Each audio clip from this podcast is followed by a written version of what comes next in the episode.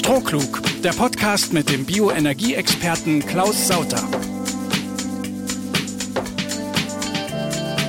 Willkommen zu einer Sonderausgabe unseres Podcasts Strohklug anlässlich der Corona-Pandemie.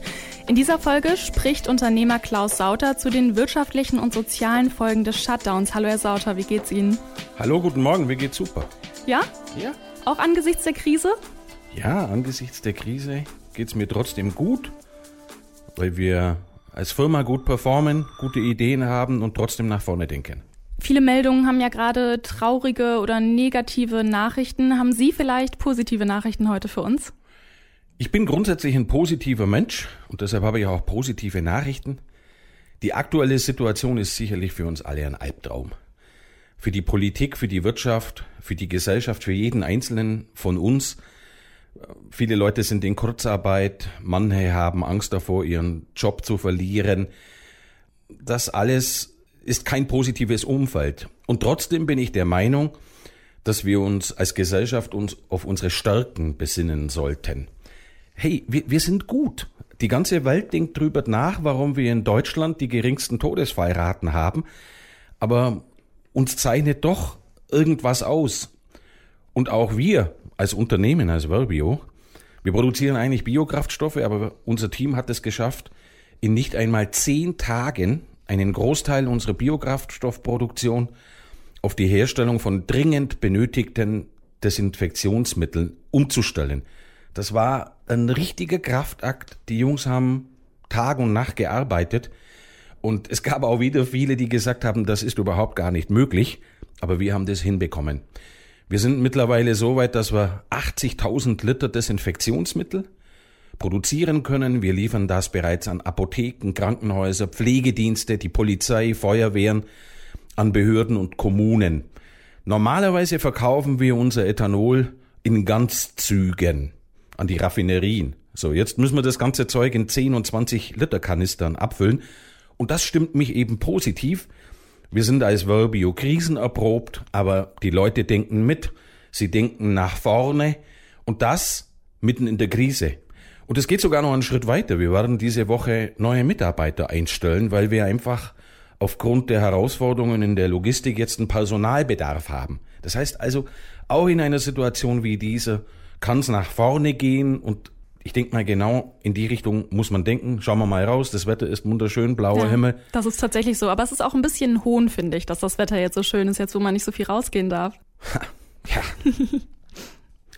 Das mit dem Rausgehen ist sicherlich so eine Sache. Wobei ich der Meinung bin, dass wir in Deutschland durchaus noch ein vernünftiges Mittelmaß gefunden haben. Es ist ja nicht so, dass man nicht rausgehen darf, sondern es geht ja darum, dass, dass man bestimmte Regeln jetzt beachten muss. Also man kann trotzdem draußen einen Sport machen, man kann sich draußen bewegen. Und ich glaube, das Wichtigste ist, dass man die Leute jetzt einfach auf diese Situation sensibilisiert. Wenn ich mir das anschaue in anderen europäischen Staaten, wenn die dort ihre Bürger wegsperren, Ausgangssperre, ja, wo sind wir denn? Und da bin ich wieder bei uns Deutschen. Ich glaube, wenn man die Leute vernünftig aufklärt, wenn man sie sensibilisiert, gewisse Spielregeln, zum Beispiel der Mundschutz, das finde ich eine gute Sache. Nicht einfach alles auf Null fahren, Shutdown, das geht in einer Volkswirtschaft wie in Deutschland einfach nicht. Wir sind gut, wir sind richtig gut, wir sind groß, wir sind eine Nummer in der Welt. Und so ein System kann man nicht und darf man nicht von heute auf morgen auf Null fahren. Das ist eine Katastrophe. Also halten Sie die Einschränkungen gerade für angemessen? Ich halte die Einschränkungen in Deutschland und wie wir es handhaben für verhältnismäßig und angemessen. Ich will hier nicht klugscheißern. Das ist eine Situation, da gibt's keinen Plan dafür. Ich möchte nicht in der Haut von Jens Spahn stecken oder von Hans Seehofer. Da muss man jetzt einfach reagieren und es gibt da keine Blaupause dafür. Deshalb sollten sich auch alle mit Kritik zurückhalten, weil wer nicht in dieser Situation ist, der sollte mal schön still bleiben. Was ich kritisiere ist, dass wir jetzt einfach nicht wissen, wie das weitergeht, sondern wir brauchen einen Plan. Niemand redet davon, dass man den Shutdown morgen komplett aufhebt. Aber wir brauchen einen Plan. Unsere Wirtschaft, das ist nicht so, dass man auf den Knopf drückt und dann läuft es wieder an, sondern wir brauchen Vorlauf. Wir müssen planen, die Logistik. Und wir müssen wieder langsam hochlaufen. Und da bin ich wieder bei dem Thema. Wenn man die Leute sensibilisiert und sagt, hey, haltet den Abstand, wir wissen ja die Übertragungswege, tragt einen Mundschutz, geht einfach vorsichtig mit der Situation um, dann kann man in Teilen die Wirtschaft wieder hochfahren. Und das ist das, was ich eigentlich im Moment zeitnah erwarte. Man braucht jetzt nicht das Datum festlegen, was weiß ich, Montag der 20., sondern ich will einen Plan sehen. Welche Teile der Wirtschaft werden wie hochgefahren? Ich glaube nicht, dass wir bis zum Ende des Jahres Fußballspiele sehen, also volle Fußballstadien, Konzerte. Das sind genau die Dinge, die wir vermeiden müssen. Aber das ist dann ein Teil unserer Wirtschaft, der von den oder an den Folgen der Corona-Krise noch länger leiden wird. Aber das ist nun einfach mal so. Aber den Rest kann man meines Erachtens wieder geordnet hochfahren mit der Einhaltung bestimmter Spielregeln. Hm. Ähm, Sie haben in, dem letzten, in den letzten Podcasts äh, schon mal erwähnt, dass Sie VW-Chef Herbert Dies auch als Manager schätzen. Herr Dies hat in den letzten Tagen immer wieder bekräftigt, dass er die aktuelle Politik der Bundesregierung in Sachen Shutdown richtig findet und dass es zu früh wäre, an einen Restart der Wirtschaft und des gesellschaftlichen Lebens zu denken. Widerspricht das Ihrer Meinung oder sehen Sie das eigentlich ähnlich? Ich sehe es so, niemand redet davon, den Shutdown komplett aufzuheben, ähm, sondern in, in Teilen eben hochzufahren. Das ist das, was ich vorher mit meinen Ausführungen gemeint habe. Wir brauchen einen Plan, auch die Restaurants kann man wieder öffnen. Äh, in, hier in Leipzig sind sogar äh, die Eisdielen geschlossen. Hey, ich bin ein, ein liebevoller Eisesser. Und jetzt gibt's da nichts. Mhm. So, was ist denn da dabei, wenn da jetzt die Eisdielen wieder aufmachen? Ich kann da mein Eis kaufen und der hat seinen Umsatz ich habe meine Befriedigung, ist doch alles gut.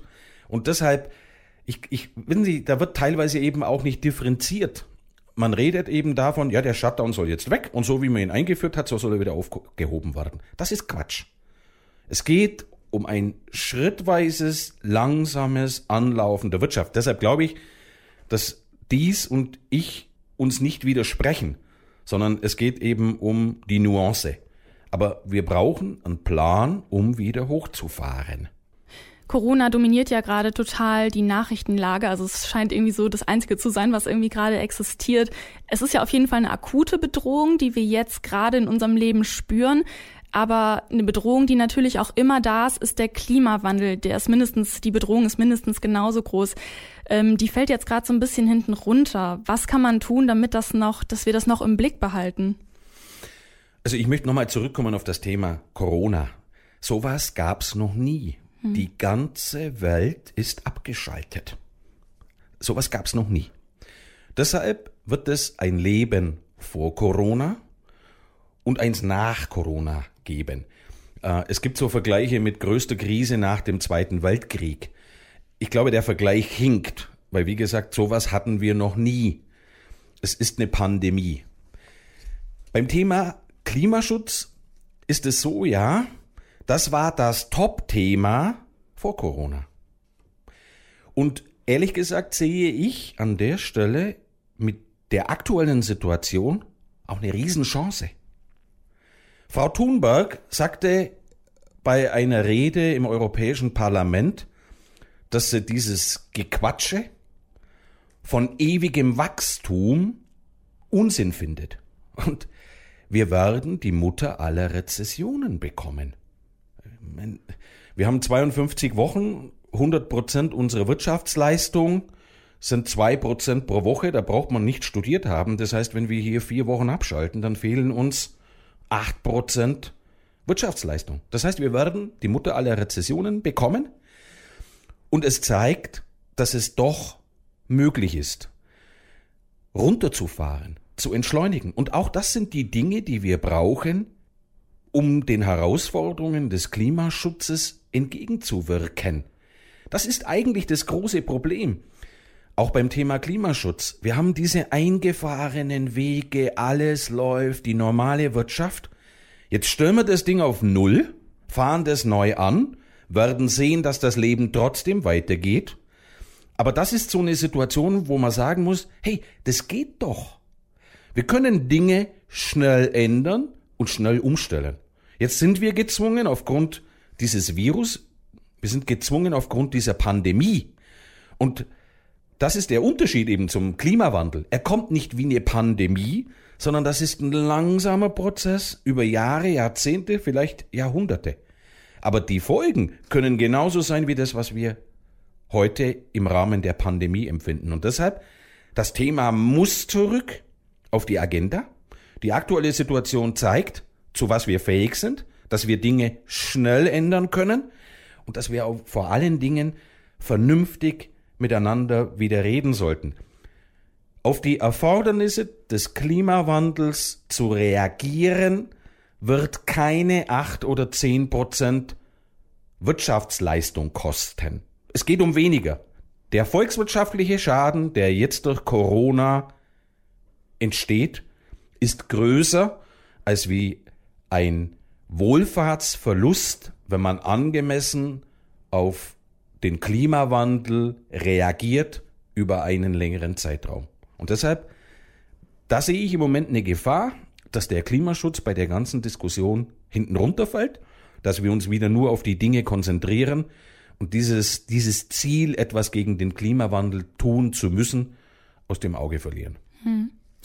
Die ähm, globalisierte Wirtschaft ist ja gerade lahmgelegt. Sie sprechen davon, dass das Modell der Globalisierung für Deutschland gescheitert ist. Ähm, sind Sie generell gegen Globalisierung oder wie meinen Sie das genau? Ich bin nicht generell gegen Globalisierung, aber auch hier haben wir es einfach übertrieben. Mhm. Sind wir doch mal ganz ehrlich.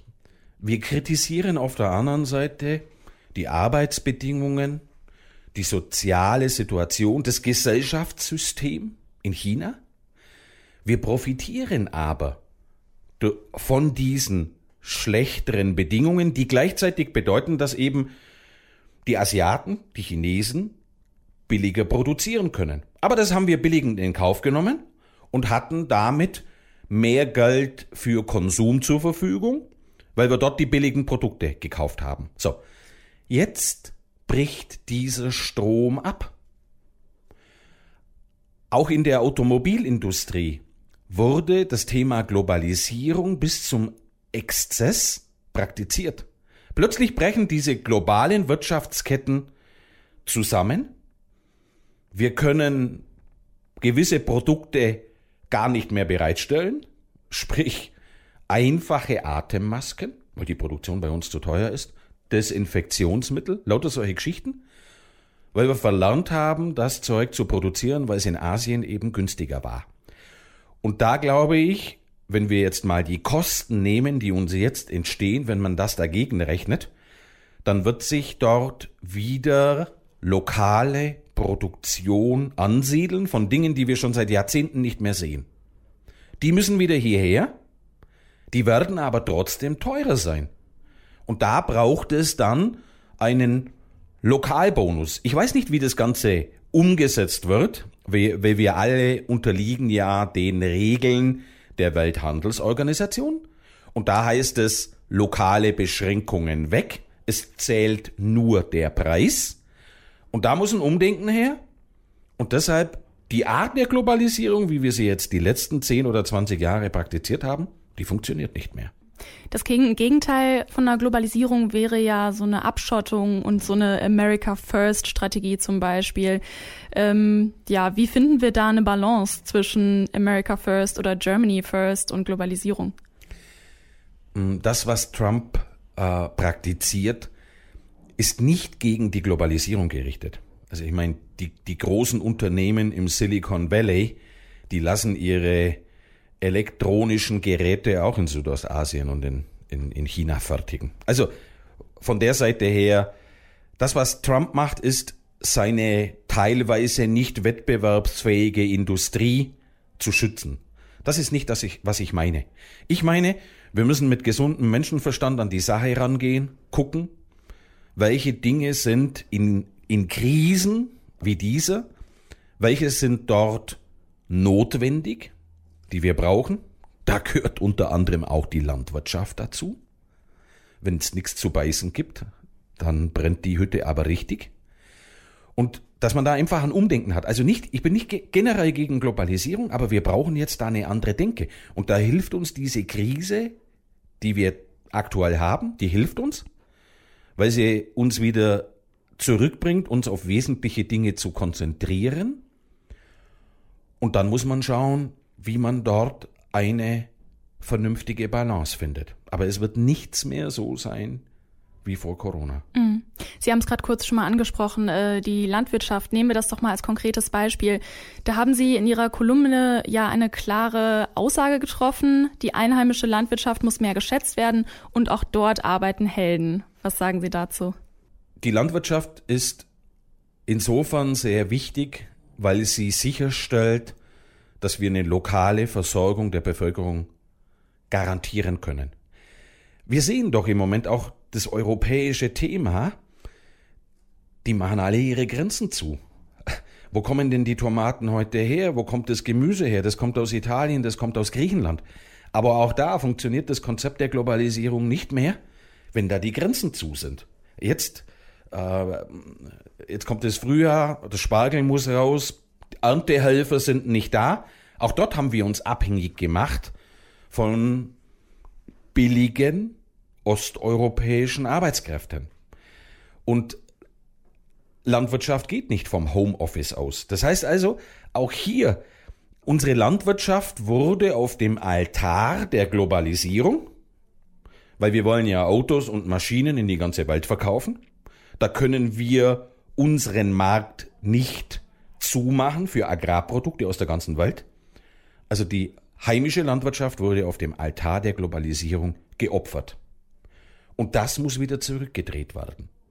Jetzt kommt eine Versorgungskomponente. Und zwar nicht mal eine europäische Versorgungskomponente, sondern eine deutsche Versorgungskomponente.